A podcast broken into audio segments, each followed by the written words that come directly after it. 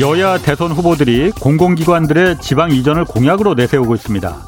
이재명 후보가 아, 자신이 대통령에 당선되면 수도권에 있는 200여 개 공공기관을 모두 지방으로 이전하겠다 이렇게 공약했고 윤석열 후보도 산업은행을 부산으로 이전시키겠다고 공개적으로 약속했습니다. 아, 뭐 민간은 강제할 수 없으니 우선 공공기관부터 이전시키자는 건데 이번 대선의 주요 의제 가운데 하나도 이 국토 균형 발전이 될 것으로 보입니다.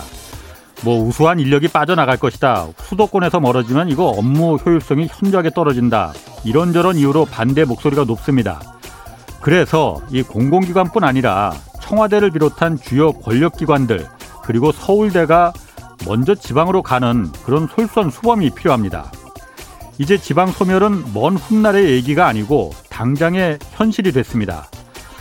부동산 문제를 비롯해서 교육 문제, 또 불평등 문제 등등 따지고 보면 각종 사회 문제의 대부분이 이 서울 수도권 집중해서 출발하고 있습니다. 어, 당장 이런 질문부터 던지실 것 같습니다. 아니 그러면 당신이 있는 KBS도 이거 내려가야 하는 거 아니냐? 저는 찬성합니다. 네, 경제와 정의를 다잡는 홍반장, 저는 KBS 기자 홍사원입니다. 홍사원의 경제쇼 출발하겠습니다. 유튜브 오늘도 함께 갑시다.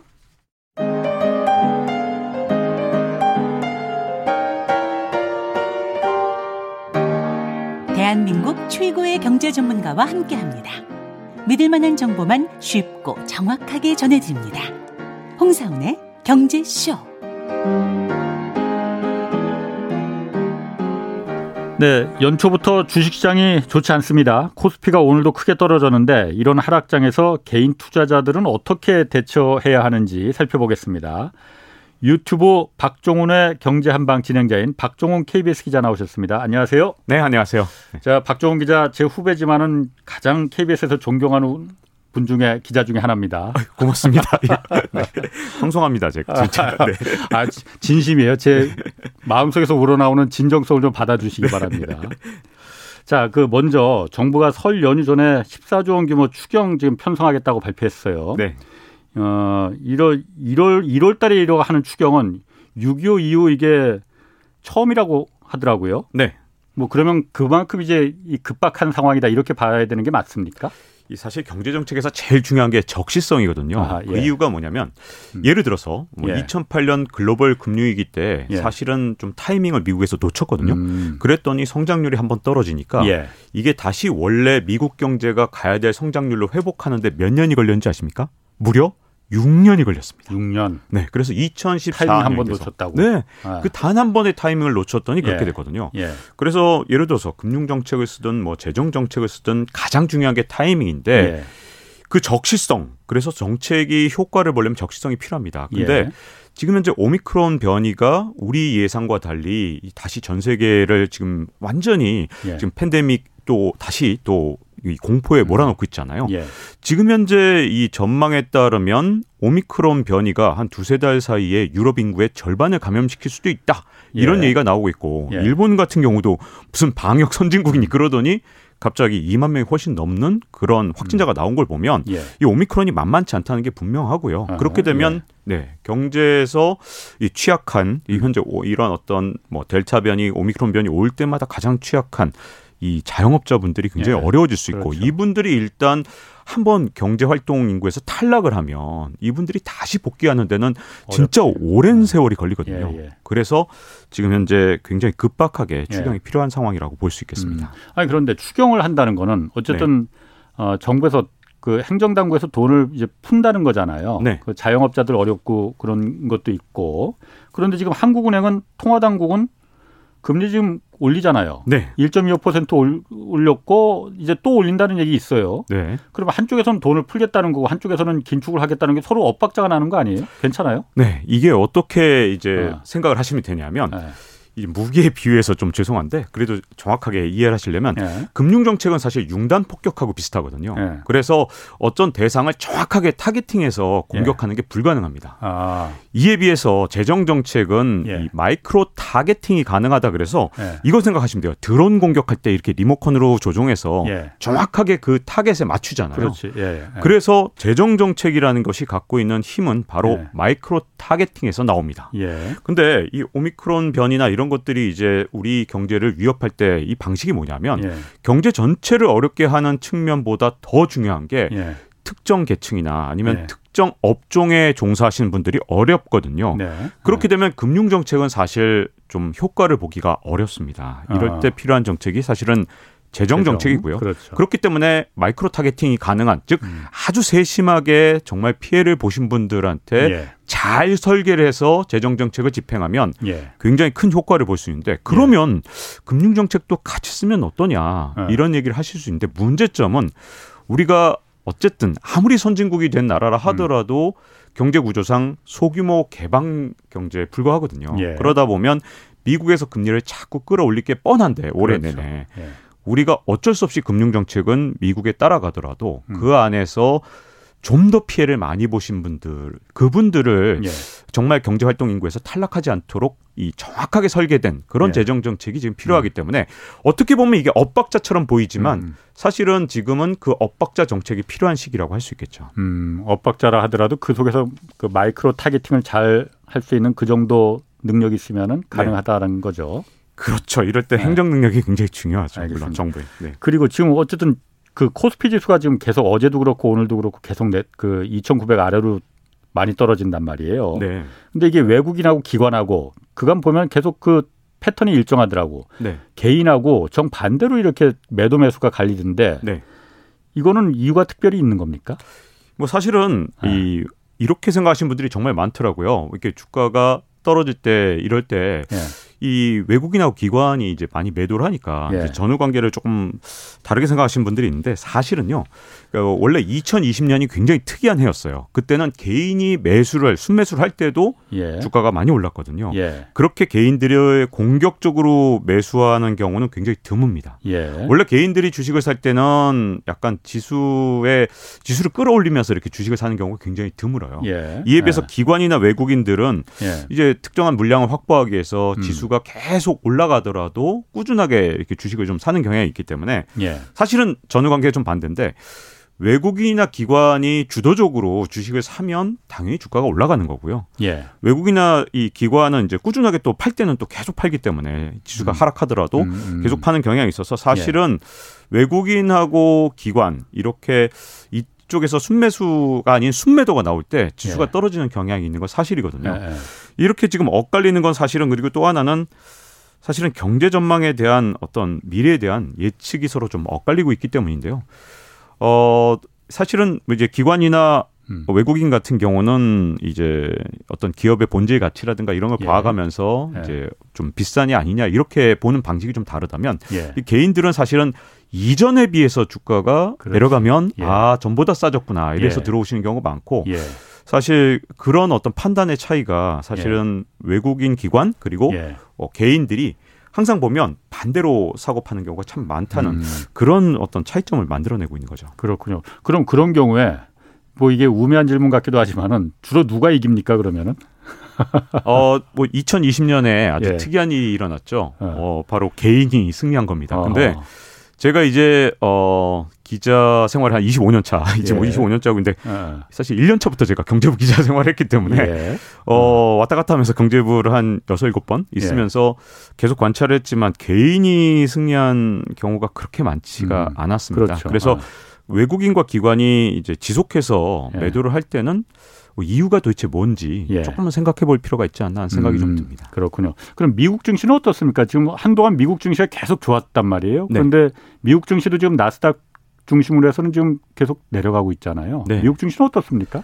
제가 이 경제쇼 출연을 어. 하면서 네. 뭐한 2, 3년 전부터 계속 출연할 때 예, 홍사훈 경제쇼 이전에 그러니까 그때는 본인이 진행하셨었잖아요. 아, 네. 최경영의 경제쇼 때.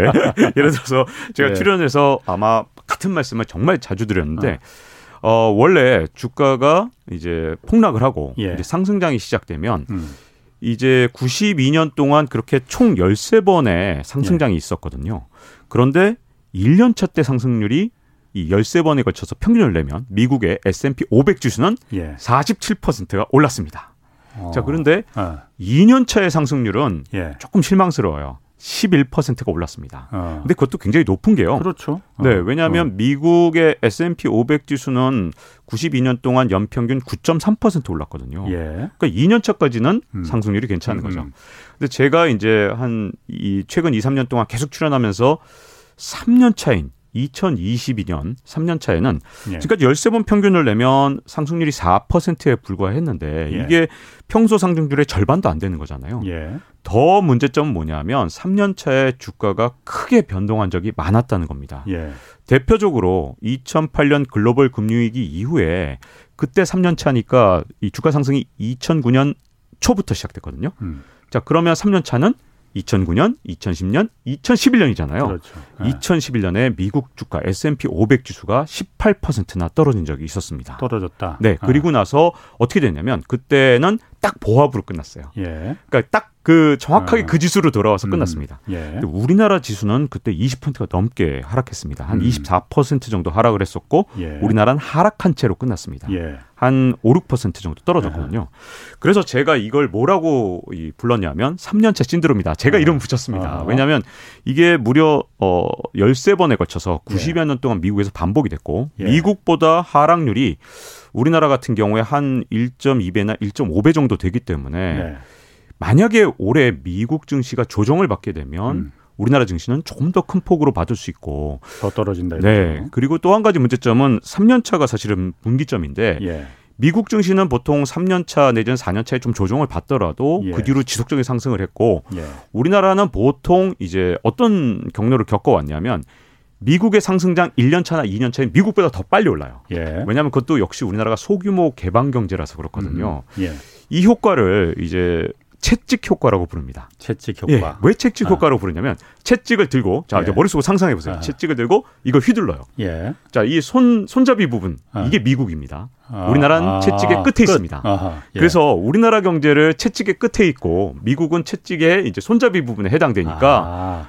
우리나라가 뭐 경제가 더 불안하거나 이런 게 예. 아니고요. 사실은 채찍 효과로 생각하면 쉬운데 음. 미국 경제보다도 주가 상승률이 더 높았어요. 예. 2020년이나 뭐 이럴 예, 때는 예. 더 좋았죠. 예. 근데 문제점은 채찍이 이제 내려갈 때는 우리나라가 더 타격을 받기 때문에 아. 사실은 이제 3년 차에는 제가 그래서 주가가 예. 떨어진다 이건 아니고요. 예. 다만 지금 통계적으로 봤을 때 13번 중에서 5번은 떨어져서 끝났고 예. 한 5번은 보합으로 끝났고 예. 세 3번은 상승해서 끝나서 평균이 한 4% 정도 예. 됐거든요. 예.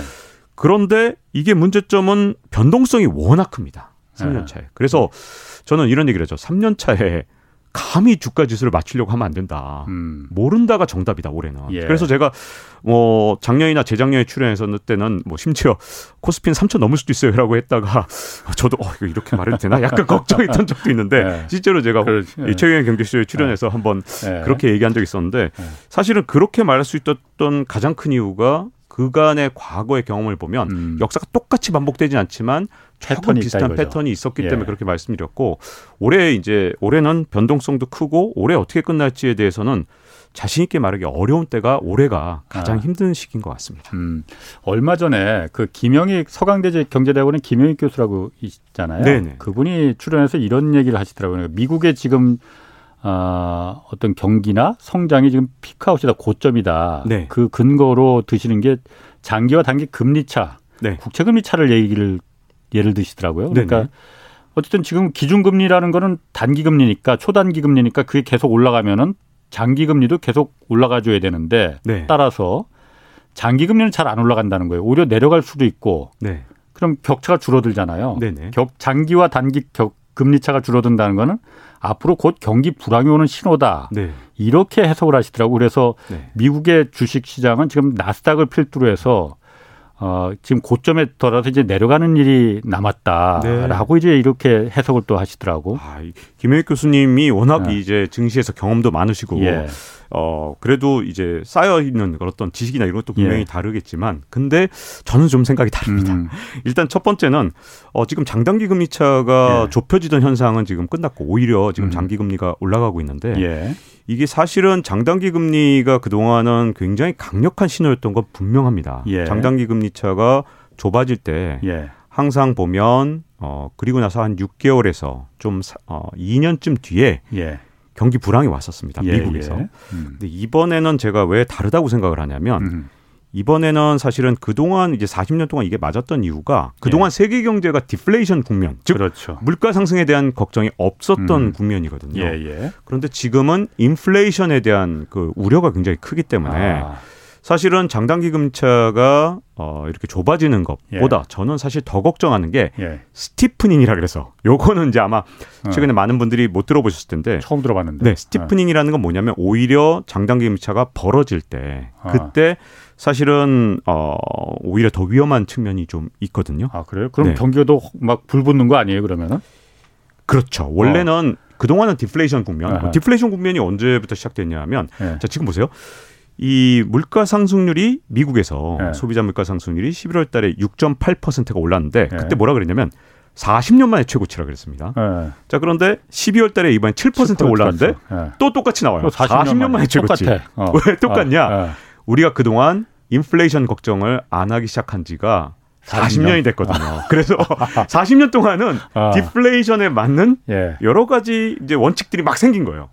그런데 이제 전대미문에 우리가 이제 40년 동안 인플레이션을 걱정하지 않고 살았기 때문에 아. 예. 인플레이션이 올 때 도대체 어떻게 되는지에 대해서 많은 분들이 자꾸만 잊어버리시는 거죠. 예. 저는 이제 인플레이션을 걱정해야 되는 상황에서 아, 네. 저는 인플레이션이 100% 온다. 이거는 아직 모른다고 봅니다. 왜냐하면 세계 경제 석학들이나 아니면 예. 정말 세계적인 투자자도 진짜 진영을 반반 나눠서 싸우고 있거든요. 예. 저도 아직 확신은 안 들어요. 하지만 지금은 그 어느 때보다도 최근 40년 동안에 가장 인플레이션 우려가 높거든요. 예. 그럴 때 저는 제일 걱정하는 게 지금 장기 국채 금리, 미국의 장기 예. 국채 금리에 계속 들썩들썩하면서 지금 올라가고 있는데 예. 이게 2%를 넘어서 돌파하게 될까봐 음. 사실은 굉장히 우려스럽습니다. 금리라는 게 결국은 예. 인플레이션도 반영하게 돼 있기 때문에 예. 그런 측면에서는 지금은 스티프닝, 즉 장단기 미차가 가까워지는 것보다 음. 오히려 멀어지는 게 지금은 그것도 어, 반대편에서 또 우려가 되는 측면이 있다고 봐요. 아, 오히려 그 장기와 단기 금리 차가 좁혀지는 거는 경기 침체 불황을 걱정해야 되지만은 말씀하신 대로 장기 금리가 너무 2% 2.0% 이상으로 막 더 올라가면은 네. 더 심각한 인플레이션을 유발할 가능성이 있다. 아, 유발이 아니라 인플레이션을 이미 금리에 반영해서 반영했다. 보여주는 거죠. 인플레이션을 반영해서 장기 금리가 어 이거 어. 이거 갖고 안 되잖아. 물가는 앞으로 자 10년 만기 국채를 산다고 아, 생각해 보세요. 예, 근데 이건 명목 금리거든요. 예, 예. 그렇지. 그, 그런데 만약에 야 너 1% 줄게. 근데 예. 어야 물가가 3% 올라버리면 어떡하란 어, 어. 말이냐? 이렇게 되는 거거든요. 그러니까 더 줘. 네, 더 줘. 이렇게 되는 거죠. 그래야지 내가 국채 말- 살래. 네. 어. 그래요 국채 살래. 이렇게 어. 되면 국채를 던지는 겁니다. 예. 그게 지금 저는 오히려 더 걱정스럽습니다. 아. 원래 불황이 올 때는 사람들이 아 불황 올 것 같아. 야 그러면 주식은 안 되겠고 10년 만기 국채나 사두자. 그러니까 예. 국채 가격은 올라가고 금리가 떨어지는 거고요. 예. 지금은 어 물가가 이렇게 오를 텐데 아, 국채 들고 음. 있다가 미국 국채 들고 있다가 앉아서 손해 보겠네. 음. 라는 게 저는 오히려 지금은 더 그런 부분이. 그러네. 아, 이 얘기를 참 쉽게 쉽게 설명해 주시네. 제가 그런 부분이 부족하거든요. 아, 쉬었으면 다행이네요. 네. 자, 그러면 아까 인플레 얘기했어요. 지금 40년 만에 네. 지난달 11월 달에도 40년 만이고 12월 달에도 40년 만에 최고 지금 물가 상승률을 기록했단 말이에요. 그렇죠. 7.0%입니다. 네. 일단 미국에서 물가가 우리나라도 많이 올라가요. 미국 물가 왜 이렇게 올라가는 겁니까? 미국의 물가가 올라가는 게 지금 사실 굉장히 구조적으로 자꾸만 악화될까봐 진짜 걱정되거든요. 예. 올라간다 올라간다 하니까 더 올라가는 거 아니에요, 이거? 아, 맞습니다. 어. 제일 중요한 게 악성 인플레이션. 이게 뭐냐면 예. 인플레이션에 대한 우려와 걱정 이것이 야 이거 내년에 임금 협상을 해야 되는데 예. 내년 물가도 또 7% 오르는 거 아니야? 예. 임금 7% 올려줘. 예. 그런 다음에 기업에서는 예. 임금을 7%나 올려줬네. 그러면 원자재도 한 10% 올랐으니까 음, 내년에는 그렇지. 내가 파는 물건은 10% 정도 올려야겠네. 예. 이렇게 물가 상승에 대한 기대가 계속해서 예. 기대를 만들어내는 게 악성 인플레이션이거든요. 예. 근데 미국에서 약간 그 징조가 조금 보이기 시작했습니다. 음. 그게 첫 번째 문제점이고요. 두 번째는 돈을 풀어도 이렇게 많이 풀 줄은 저도 정말 상상을 못했는데 전 파월 연준 의장이 조금 이해가 안 가는 측면이 좀 있어요. 왜냐하면 지난해 9월 28일까지 제가 날짜까지 기억하면서 음. 야, 28월 의장 너무 심하셨네 이런 생각이 좀 드는데 아. 9월 28일까지는 인플레이션은 일시적이다. 걱정하지 마라. 어, 어. 이래놓고서 9월 29일 날 어. ECB 유럽 중앙은행 그렇지. 회의 가서 예. 갑자기 미국 당도 아니고 유럽 당 가서 하, 물가가 이거 심상치 않아. 어. 2020년에도 계속 오를 것 같아라고 예. 갑자기 말을 바꾸셨단 말이에요. 예. 근데 그 전까지 무슨 일을 해왔냐면 사실은 어, 2008년 글로벌 금융위기 때 한 3조 달러 좀, 좀 넘게 예. 양적 완화로 돈을 풀었습니다. 예. 그때 버냉키 전 의장 같은 경우는 예. 돈을 풀면서 회의록을 보면 하, 내가 이렇게 돈을 푸는데 물가가 오를까봐 걱정된다. 음. 이 회의록마다 나와요. 진짜 예. 회의록마다 물가 상승이 걱정된다니까 이 말이 나옵니다. 음. 그런데 파월 의장은 예. 얼마를 풀었냐? 6조 달러 가까이 풀면서 거의 두 예. 배 풀었잖아요. 예. 자 기간도 그때 어 버냉키 의장은 6년 동안 푼 거예요. 예. 근데 지금은 2년도 안 돼. 2년이지. 1년여 갖고 예. 그렇게 짧은 기간 동안에 한 5조 몇천억 달러를 풀면서 예. 이분이 물가는 걱정하지 마라. 계속 그러다가 어, 이건 배신이죠. 예. 일종의. 왜냐하면 9월 29일 날 갑자기 인플레이션이 심상치 않다. 예. 이래 버렸기 때문에 예. 사실은 가장 큰 문제가 연준이 풀어도 돈을 너무 많이 풀었다는 겁니다. 음. 거기다가 사실은 양적 완화만 했다면 큰 문제가 없는데 사실 2008년 글로벌 금융위기 때는 재정 정책은 거의 쓰지 않았어요. 음. 근데 재정 정책이 진짜 이 인플레이션에 좀 취약한 게요. 예. 재정 정책이 micro targeting을 한다는 장점은 있는데 예. 단점은 이게 인플레이션을 유발하는 데는 훨씬 더 영향을 많이 미칩니다. 왜냐하면 양적 완화는 사실은 은행에다가 돈을 꽂아주는 거예요. 굳이 말하면. 왜냐하면 네. 은행이 갖고 있는 국채나 모기지 같은 걸 비싸게 사주는 거니까 예. 돈을 찍어서 은행한테 돈을 주는 건데 네. 그게 실무 경제로 갈지 안 갈지는 모르는 거죠. 음, 음. 실제로 간 적이 별로 없고요. 예. 그런데 다 자산에 제- 붙들러 네, 붙었지. 자산이 달라붙었죠. 예. 맞습니다. 근데 재정 정책은 개개인한테 돈을 꽂아주는 그렇지. 거잖아요. 예. 근데 미국 사람들이 사실은 정말 수중에 500달러가 없다고 할 정도로 중산층들은 현금이 거의 없으세요. 이분들이 예. 거의 돈을 대부분 쓰기 때문에 예. 저축률이 뭐 높아봐야 뭐 7, 8%밖에 안 되던 그런 사람들이 이번에는 저축률이 20%가 넘었습니다. 아. 그러다 보니 아, 이 어느 정도로 저축이 늘었냐면 이 저축으로 중심으로 돼 있는 광의의 통화라고 해서 예. M2라는 게 있는데 이게 이제 은행 예금들이 많이 포함되어 있어요. M2를 보면 어느 정도 저축이 늘었는지 대충 가늠할 수 있는데 예. 이게 20%가 넘게 늘었거든요. 그러니까 일년 M2라는 만에. 건 시중에 유통되는 하여튼 네. 화폐량 네, 그렇죠. 그게 20%가 넘게 늘었다. 그렇죠. 광의의 아. 통화가. 근데 이게 어 글로벌 금융위기 때는 똑같은 기간 동안 제가 계산을 해봤더니 예. 2%좀 넘게 늘었더라고요. 근데 아. 이번에 20%가 넘게 늘었으니까 전부 다 은행에다 놔둔 거예요. 근데 문제점은 뭐냐면 코로나19가 뭐 잦아들든지 아니면 코로나19가 여전히 퍼져 있지만 with 코로나에 가서 사람들이 돈을 쓸 수 있게 되면 예. 그동안 억눌렸던 이 소비 수요가 막 터져 나오거든요. 예. 그런데 주로 지금까지는 전자제품을 사왔는데 예.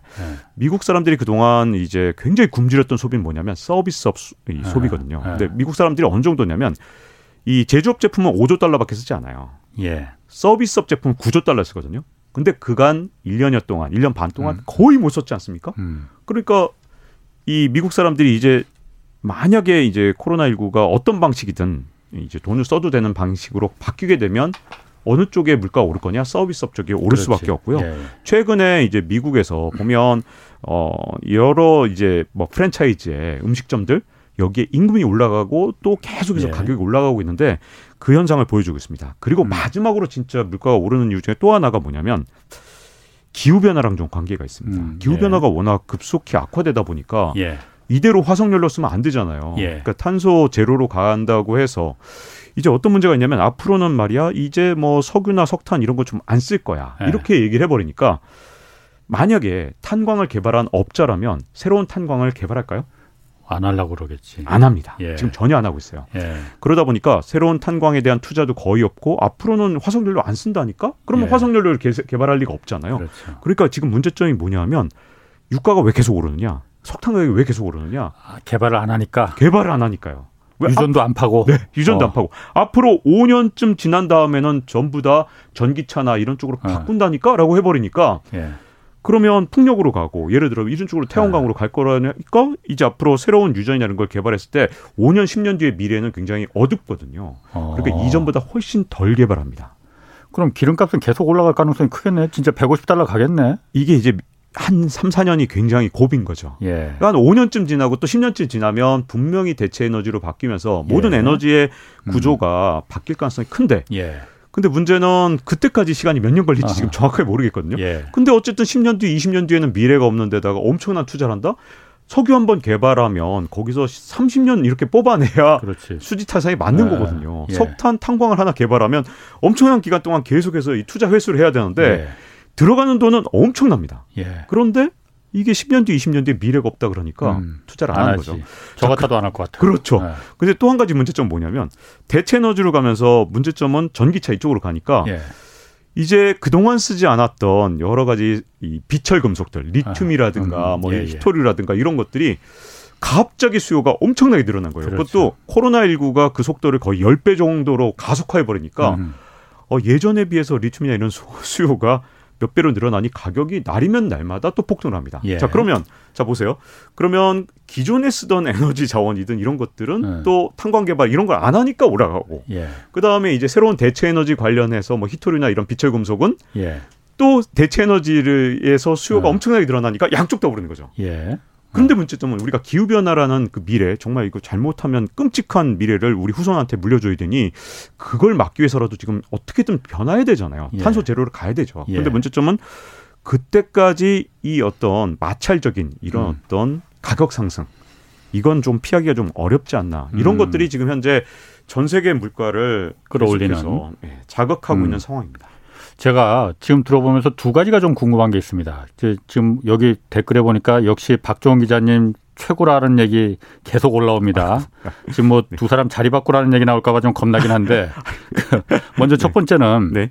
아까 말씀하시기를 어, 그 2008년 금융위기 때 버냉키가 그 풀은 돈의 한 두 배를 지금 더 풀었다는 거잖아요. 네, 거의 두 배 가까이 어, 풀었습니다. 물론 버냉키 때는 돈이란 건 풀 때 일본에서 양적 완화한 버냉키 일본에서 배워왔다면서요? 네, 맞습니다. 네. 일본에서 보는 거 보니까 찔끔찔끔 풀면은 이게 약발도 안 먹히고 괜히 부작용만 생기니까 풀 때 한꺼번에 확 풀어야 된다, 화끈하게. 네.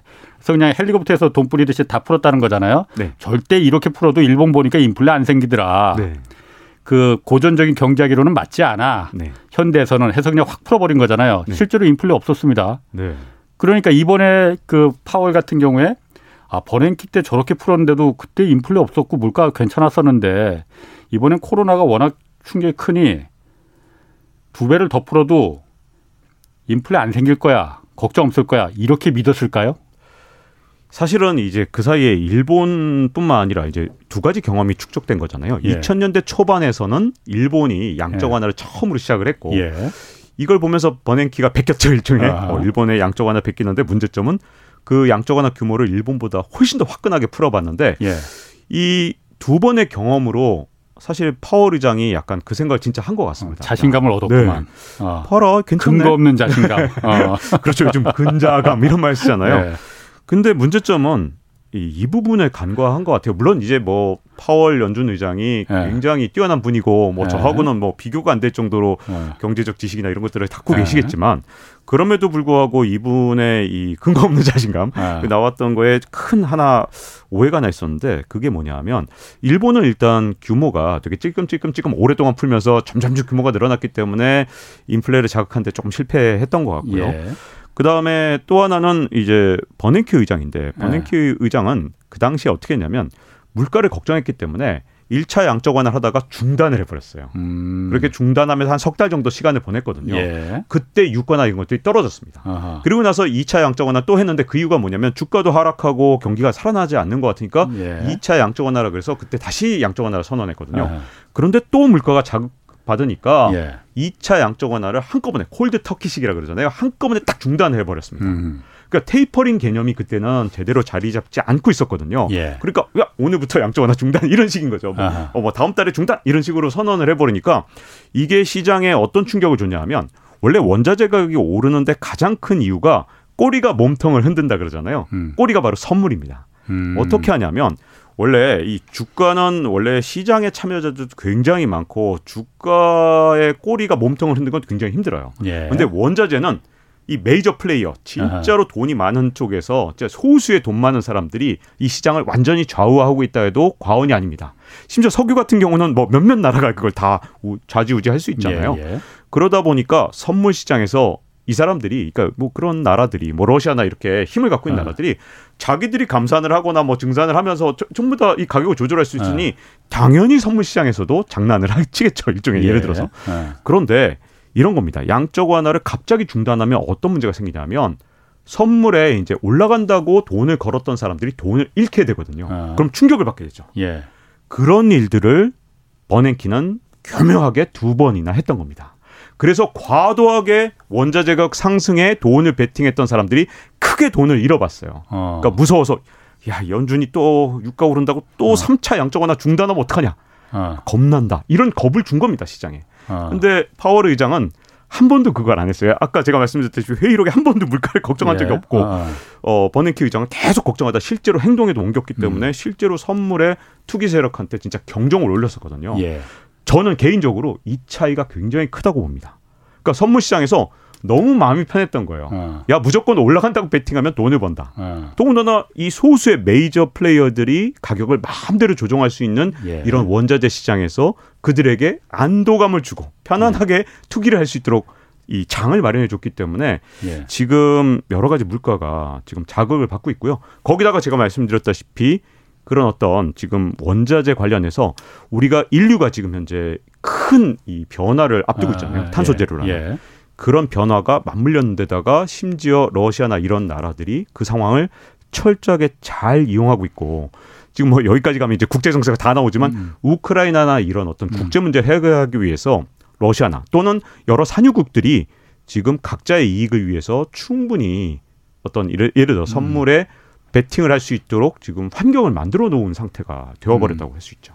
아니 그러면 파월 의장 같은 경우에는 그렇게 그 일종의 그 원자재 투기꾼도 뭐 투기 세력들한테 그런 기회를 안심을 돈을 벌 수 있는 기회를 계속 베팅해도 된다라는 걸 왜 계속 허용을 해준 거예요? 이유가 있습니까? 아, 여기까지 가면 이제 심리학자.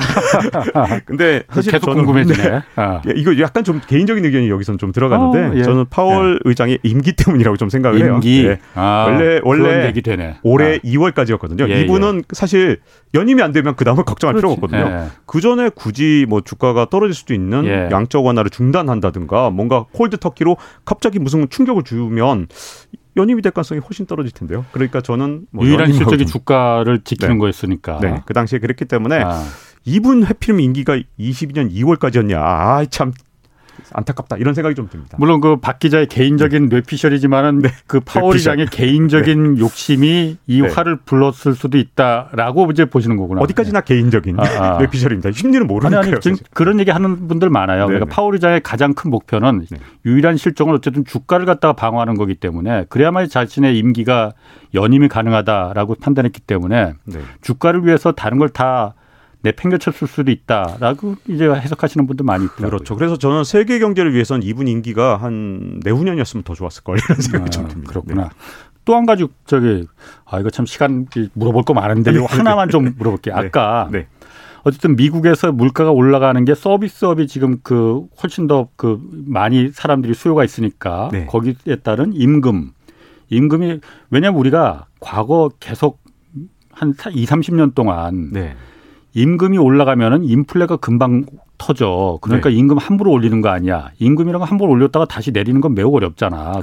그러니까 임금 함부로 올리면 안 돼라는 걸 뭔가 그냥 그, 그 주입식으로 받아들였거든요. 네. 아, 그래서 임금을 함부로 올리면 인플레가 터지고 바로 온다. 네. 그런데 그게 어쨌든 신자유적인 어떤 잘못된 프레임 아니었느냐. 네. 지금도 그 얘기를 계속 하거든요. 네. 인플레가 이렇게 오니까는 거 봐. 임금 함부로 올리는 거 아니야. 임금 지금 올리면 큰일 나. 안 돼. 이거 맞는 건지 그거 한번 제가 박 기자 생각 좀 듣고 싶어요. 전 개인적으로 사실 최저, 최저임금을 예. 계속해서 올려야 되는 그런 시기도 있고 예. 또 그렇지 않은 때도 있다고 보는데요. 지금은 어떤 문제가 미국에서 발생을 했냐 하면 예. 그동안 이제 미국에서 엄청나게 이제 코로나19 이후로 재정 정책을 엄청나게 쓰고 나서 그리고 코로나19라는 특이한 현상이 일어났잖아요. 예. 그러니까 이제 미국의 이제 노동 시장에서 어떤 현상이 일어났냐면 임금을 아무리 올려줘도 아무도 일을 하려고 하지 않는. 그래서 항상 일자리 공고에 비해서 일자리 음. 지원자가 굉장히 적은 현상이 일어났거든요. 예. 그러니까 지금 사실 이제 물가가 올라가는 그런 상황을 만들어낸 게 지금 저는 사실은 우리나라 이제 하고 좀 다르게 미국에서는 지금 제가 보기에는 뭔가 이상 현상이 일어났어요. 근데 예. 이걸 설명을 지금 현재 미국의 경제학자들이 아무도 못 하고 있거든요. 음. 왜 노동을 공급하려고 하지 않을까? 음. 그래서 어떤 현상이 일어났냐면 미국에 이제 어 어떻게 보면 맥도날드보다도 더 잘 나가는 치폴레라는 멕시코 음. 이제 음식점인데 예. 이 여기서 지금 시간당 임금을 끊임없이 올려주는데도 예. 지금 사람이 안 온다 이거죠. 사람을 안 와서 안 예. 오니까 방법이 없으니까 이제 지금 임금 계속 올라가고 치폴레에서 예. 이제 가격을 올려야 되는 거 아니냐 지금 예. 계속 고민들을 하고 있는 상황까지 빠졌는데 음. 아, 이제 제가 보기에는 이 현재 상황에선 지금 이제 그동안은 이, 그동안은 이제 물가 상승에 대한 우려가 네. 없었던 시절, 음. 디플레 시절에는 어떤 일이 있어도 물가를 끌어올리기 위해서라도 사실은 음. 그동안은 물가 상승 2% 원래 연준에서 타겟팅한 게 2%인데 네. 요게 반응도 못 미치기가 힘든 상황에 계속됐었거든요. 예. 디플레 국면이어선 그때 이 경제를 타개하는 제일 좋은 방법은 저는 어, 임금을 올리는 거고 특히 최저임금을 올렸을 때 그 효과가 굉장히 큽니다. 왜냐하면 네. 최저임금을 받는 분들 같은 경우 소비 성향이 굉장히 높아요. 예. 소득의 한 8, 90%를 소비하기 때문에 이분들의 임금을 올려줬을 때 경기를 자극하는 효과가 음. 분명히 있었던 건 맞고요. 예. 근데 경제라는 게 항상 보면 이 시대의 정답이었던 게저 음. 시대의 정답이 아닌 경우가 정말 많습니다. 예. 제가 전공한 경제학이 진화 경제학이거든요. 음. 그러니까 진화 경제학의 적자 생존 이 거기서 굉장히 많이 쓰는데 적자 예. 생존을 잘 생각해야 되는데 적자 생존이라는 건 어, 무조건 최강자가 존재하는 게 아니고요. 예. 그 환경에 맞는 사람이 생존하는 겁니다. 그러니까 경제 정책도 마찬가지예요. 음. 경제 환경이 바뀌면 옳은 정책이 있고 그 옳, 옳았던 음. 정책이 경제 환경이 바뀌면 예. 그때에 맞춰서 변경이 돼야 되는데 예. 지금은 사실은 이제 이 물가 상승률이 7%까지 음. 지금 현재 미국에서 소비자 예. 물가가 이렇게 오르는 상황에서는 이제 임금 상승이 악순환을 가지고 있는 수 있는 이런 상황이거든요. 음. 그러니까 제가 이제 과거의 디플레 국면에서 저도 이제 아주 강력하게 지금 최저임금 올리지 않는다면 음. 그러면 소비가 진작되지 않고 디플레에서 네. 절대 빠져나갈 수 없다. 네. 이게 지금까지 주장이었다면 지금 상황에서는 예, 지금 네. 상황이 좀 달라졌기 때문에 경제학은 항상 보면 어, 만고불변의 음. 진리라는 건 존재하지 않습니다. 음. 그래서 제가 진화경제학을 전공한 거고요. 예. 진화경제학은 항상 환경에 따라 맞는 정책도 있고 환경에 따라 강자와 이 절대 강자 이런 게 굉장히 달라지기 음. 때문에 음. 종의 다양성이 굉장히 중요하고 정책도 당연히 예. 그 시대에 맞도록 진화해 나가야 된다고 생각을 음. 하죠. 오케이, 알겠습니다. 자, 그 연방 준비 제도가 어쨌든 간에 지금 그러면 어 이것도 좀 궁금해요. 아까 파월 의장도 그렇고 자기 임기 때문에 그 연임 때문에 그걸 고려해뒀을지 모르지만은 인플레이션을 잡을 수 있었는데 그 타이밍을 놓친 거 아니냐. 네. 그런 거는 뭐 좀 가능 얘기가 되는 겁니까? 이 프리드먼이라는 아. 세계적인 경제학자가 예. 있습니다. 노벨 예. 경제학상을 예. 받은 분인데 이분이 제발 말이야 연준아 아. 너 가만히 좀 있어. 아하. 그냥 아. 준칙을 정한 다음에 예. 그 준칙을 바꾸지 말고 계속 하라니까 예. 너는 말이야 샤워실, 샤워실의 바보가 될 수 있어. 아, 이렇게 얘기한 거죠. 바보. 많이 예. 들으셨죠? 아마 이 청취자분들도 잘 아시겠지만 이 프리드먼이 한 얘기지 않습니까? 아하. 왜냐면 이 샤워실의 바보 모르시는 분들이 한 번만 더 아, 설명을 예. 드리면 뜨거운 물을 막 틀다가 너무 뜨거워서 갑자기 찬물을 틀면 음. 아 차가워 하면서 뛰쳐 나가는 그런 예. 현상인데 지금 현재 연준에서 무슨 짓을 했냐면 이 파월 의장이 지금까지는 인플레이션 targeting 그래서 음. 인플레이션 그러니까 물가 상승 목표를 한해2% 정도 오르는 걸 targeting을 해서 그렇죠. 그러니까 준칙에 네. 따라 잘 하고 있었는데 네. 파월 의장이 이걸 마음대로 바꿔버렸죠. 그래서 평균 물가 목표제라 그래서 어.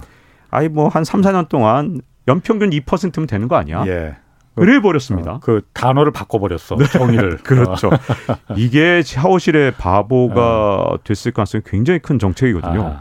자, 지금 만약에 이제 파월 의장의 주장대로라면 이미 올해 물가 상승률이 7%를 계속해서 이제 음. 올해까지 계속 오르게 되면 예. 무슨 문제가 있냐면 앞으로 3, 4년 동안은 미국의 물가 마이너스가 돼야 상승률을 네, 마이너스나 또는 어. 뭐 제로로 만들어야 예. 되잖아요. 예. 그러면 금리를 훨씬 더 빨리 올려야 되는 거 아닙니까? 아, 그러네. 네. 예. 그러니까 이번엔 찬물을 확 트겠다는 건데 예. 제가 그랬잖아요. 인플레이션이 올지 안 올지 예. 세계적인 경제학자들이나 아니면 세계적인 투자자들도 헷갈려 한다. 예. 저도 헷갈린다. 왜 그러냐면 지금 봐선 인플레이션이 올 것 같습니다. 에헤. 그런데 연준이 예. 지금 너무 뜨거운 물을 계속 틀어갖고 지금 너무 뜨겁거든요. 음. 혹시라도 올해 이제 원래 금리 상승이 대체로 연준에서 이제 점도표라는 걸 찍어서 이제 예고를 좀 해주는데 그렇죠. 예. 올해 세 번 올린다면 제가 보기에는 이제 미지근한 물 정도로 바꾸는 예, 거겠지만 만약에 물가가 올해 상반기에도 5, 6% 이상 계속 오른다면 예. 저는 찬물을 확 틀 것 같아요. 그게 뭐냐? 금리를 예. 갑자기 네 번이 세 번이 아니라 여섯 번 정도, 예. 일곱 번 정도 올릴 예. 수도 있다는 거죠. 실제로 지금 현재 월스트리트에서는 야 연준이 지금 세 번 올려갖고 되겠어? 여섯 번이나 일곱 번 올릴 수 있는 거 아니야? 벌써 그런 위험 신호 그리고 예. 위험 신호를 경고하는 분들이 나타났어요. 예. 그러면 찬물을 확 트는 거거든요. 예. 그렇게 되면 프리드먼이 경고한 것처럼 그냥 차라리 준칙에 맞춘 것보다 훨씬 못한 결과를 갖고 오는데 그렇게 되면 금융시장이 완전히 춤을 추게 됩니다. 그럼 월가에서는 왜 그렇게 자꾸 펌프질을 하는 거예요? 어, 월간은 사실 좀, 좀 이런 측면인데요. 예. 아, 이거 역시 뇌피셜러. 월간은 사실은 금리가 낮으면 싫어합니다. 금리가 올라가는 게 좋고요. 그리고 첫 번, 어. 그게 첫 번째예요. 왜냐하면 예. 아니 뭐 이자 장사하는 거잖아요. 아하. 그러니까 금리가 제로 금리가 되니까 마이너스 금리가 되니까 예. 독일에서 마이너스 금리, 이, 이 유럽 중앙은행이 마이너스 금리라니까 도이체방크가 망할 뻔했던 거 혹시 기억하시나요? 도이체방크. 부도 위기였습니다. 아. 그왜 그러냐면 마이너스 금리였기 때문에. 아, 자 금리가 낮아지면 낮아질수록 이게 장사하기 힘들어집니다. 물건 이게 물건값이 비쌀수록 그렇지. 좋은 거잖아요. 그렇지. 예. 돈 돈값이 비쌀수록 예, 좋은 거죠. 예. 물건이 뭐냐? 은행들의 물건은 돈이니까. 그렇죠. 아 이렇게 하면 아. 좀 쉽나요? 아, 이게 똑똑 들어옵니다. 돈값, 네. 아. 돈값이 비쌀수록 아, 좋은 아, 거잖아요. 아. 그러니까 일단 월가는 금리가 올라가는 게 좋겠죠. 음. 또 하나는 월가 싫어하는 게 인플레이션입니다. 제가 이제 홍사훈 앵커께 떨어지니까. 100만 원을 아. 빌려드렸어요. 예.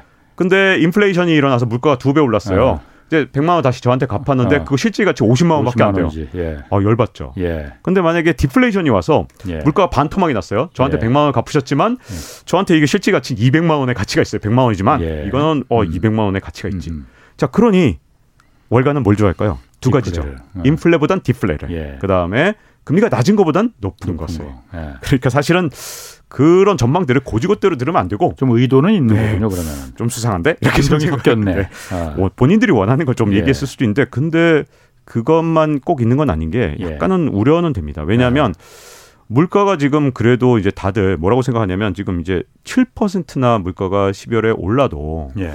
다들 이제 아 이게 고점이야 예. 라는 생각에서 지금 주가가 유지되고 있는 거거든요. 예. 근데 우리가 이게 고점이라 그러고 다음 달에 또 오르고 또 더 오르고 지금 그 현상이 지금 몇 달 계속됐기 때문에 예. 음 약간은 물가를 올 상반기 네. 동안은 약간은 좀 주의해서 지켜볼 필요가 있습니다. 어. 우리나라 물가 말고 미국 물가입니다. 어. 만약에 미국 물가가 그렇게 올라서 정말 월가가 원하는 대로 그 그리고 연방준비제도가 그걸 받아들여서 금리를 한 세 번 올리는 게 아니고 네. 막 여섯 번 일곱 번 뭐 누구는 0.25% 포인트씩 올리는 게 아니고 0.5% 포인트씩 두 배씩 지금 올려 그렇게 급하다 뭐 이렇게 뭐 펌프질을 하는 분들도 많은데 그렇게 네. 올린다면은 우리는 어떻게 해야 됩니까 그러면은 자 일단 먼저 어, 투자하시는 분들 입장에서 좀그 네. 얘기부터 좀 해볼게요. 그리고 국가적인 측면도 아, 좀 얘기해볼까 예. 하는데 일단 증권사에 계신 분들이 자꾸 이런 얘기를 해요. 예. 최근 30년 동안 금리를 올릴 때마다 주가는 올랐다니까? 금리 올리는 게 뭐가 문제야?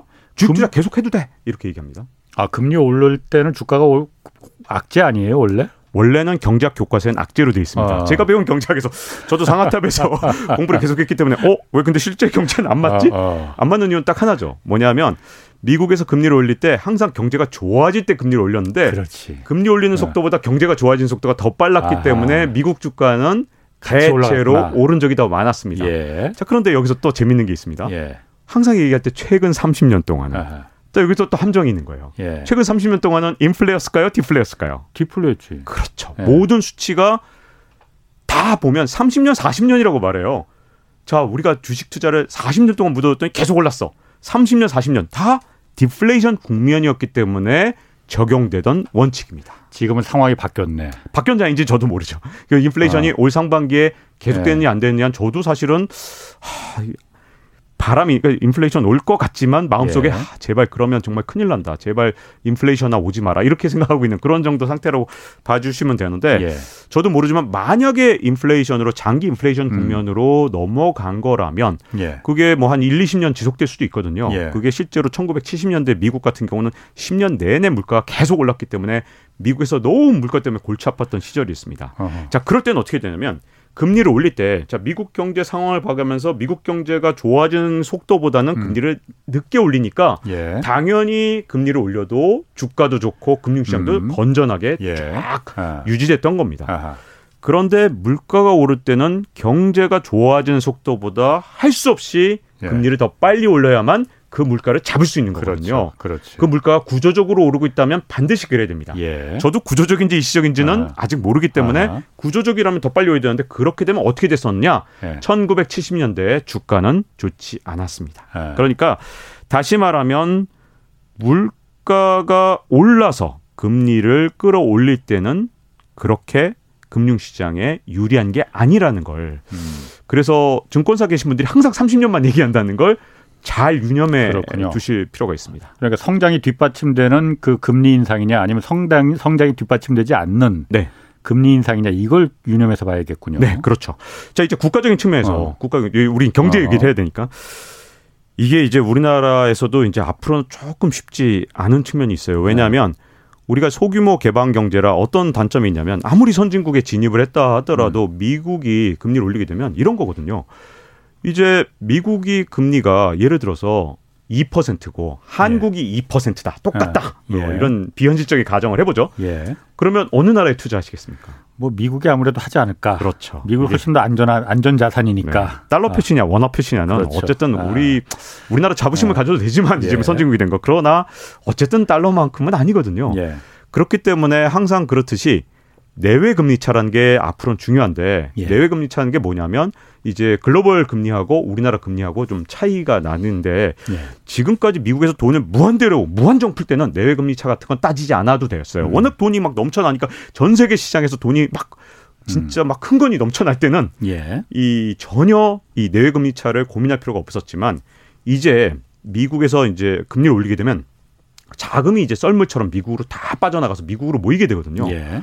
그러면 내외 금리 차가 꼭 중요하게 되는데 미국하고 우리나라는 지금까지 경험에 의해서 그렇게 미국이 자금을 흡수하기 시작할 때 최소한 1% 포인트 이상 차이 나야 됩니다. 최소한. 예. 그러니까 미국이 금리를 이제 앞으로 올리면 미국이 올리는 속도랑 똑같이 올라갈 수밖에 없어요. 아까 이제 음. 올해 미국이 세 번 올리면 우리도 세 번 올릴 수밖에 없는 거고 그렇죠. 앞으로 그다음에 네. 미국이 진짜 여섯 번 일곱 번 월가의 어떤 네. 일부의 주장처럼 여섯 번 일곱 번 올리면 우리도 똑같이 올릴 수밖에 없기 예. 때문에 이제 이제 정책적으로도 어떤 정책을 펼 때도 그 부분을 고민해서 정책을 음. 펴야 되고 아마 이제 많은 분들이 빚지고 투자하신 분들이 많은데 이럴 때 꼭 해야 되는 게 금리가 지금보다 이제 한 2% 정도, 2% 포인트 정도 더 올라도 내가 큰 문제가 없는지 음. 한번 스트레스 테스트라 그래서 예. 이 은행들이 하는 테스트가 있는데 예, 예. 어, 별로 어렵지 않습니다. 뭐 포털 사이트에도 그 예. 테스트를 할 수 있도록 충분히 돼 있고요. 엑셀 표를 만들어서 저는 매, 매크로 짜는 거 되게 예. 좋아하는데 그렇게 짜면 되게 쉽게 만들어 놓을 수 어. 있는데 그 매크로가 또 인터넷에 다 있어요. 예. 그런 걸로 내가 금리가 한 2에서 3% 포인트가 올라도 예. 버틸 수 있는지 한번 지금쯤 예. 확인을 꼭 하고 짚고 넘어가야 될 필요가 있 다고 봅니다. 음.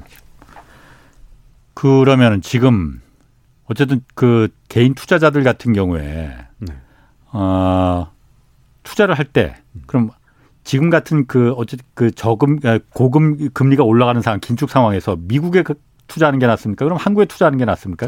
예. 그건 너무 좀- 직설적인가? 네, 너무 직설적이라. 아. 그 제가 요 어, 팁을 하나 드리고 예. 싶은데요.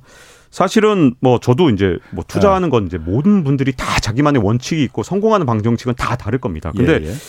이것만은 좀 저는 아니라고 보는데 첫 번째로 예를 들어서 그럼 주가 떨어질 거 아니에요? 어, 이렇게 보시면서 음. inverse 투자해야 됩니다. 음. 주가 하락하는데 베팅한다라든가 네. 또는 뭐 현금을 다 100% 현금화해야 되느냐. 네. 사실 저는 둘 다 위험하다고 보거든요. 네. 첫 번째는 원래 주가가 하락하기 전에 마지막 버블의 불꽃이 가장 화려한데 예. 그때 잘못해서 어 내가 현금해 놨더니 야 나만 이거 소외됐네 해서 늦게 들어가면 진짜로 위험할 때 들어갈 수가 있어요. 예, 예. 그리고 또 한 가지 문제점 뭐냐면 inverse 투자인데 주가가 하락한다고 생각하고 inverse 투자하는 게 왜 위험하냐면 미국에서 나스닥 지수 제가 이거 지금 뽑아봤어요, 진짜. 아. 이 나스닥 지수 상승률이 가장 높았던 역대 아. 1980년 이후 가장 높았던 1등부터 10등을 제가 한번 계산을 해봤는데 네. 뽑아봤더니 어떤 때 주가 상승률이 가장 높았냐면 주가 폭락기. 닷컴 버블 붕괴될 때, 음. 글로벌 금융위기, 그다음에 예. 2020년 그 당시에 주가 하락할 때, 그때 1위 상승률로 가장 높았을 때는 1등부터 10등까지가 다 위기 때입니다. 왜냐하면 음. 주가가 이렇게 떨어지잖아요. 어느 정도 떨어지면 반드시 반등을 합니다. 이게 dead cat 음. bounce인데 하루 아침에 막 7에서 12%까지 올라요. 그렇군요. 그래서 inverse 투자하면 한 순간에 재산을 날릴 수도 있습니다. 아이고 참. 요즘 박종훈 기자는 그냥 제자리에 앉는 것보다 그 자리에서 이렇게 설명해 주시는 게 훨씬 나은 것 같아요. 네네. 그냥 저, 한테 욕심내지 마시고 네. 저 퇴직하면 그때 이 자리에 오시고 네. 자 오늘 말씀 감사합니다. 지금까지 박종훈 KBS 기자 함께했습니다. 고맙습니다. 네, 고맙습니다. 자 오늘 여기까지 하겠고요. 저는 내일 다시 찾아뵙겠습니다. 경제와 정의를 다잡는 홍반장 홍사원의 경제쇼였습니다.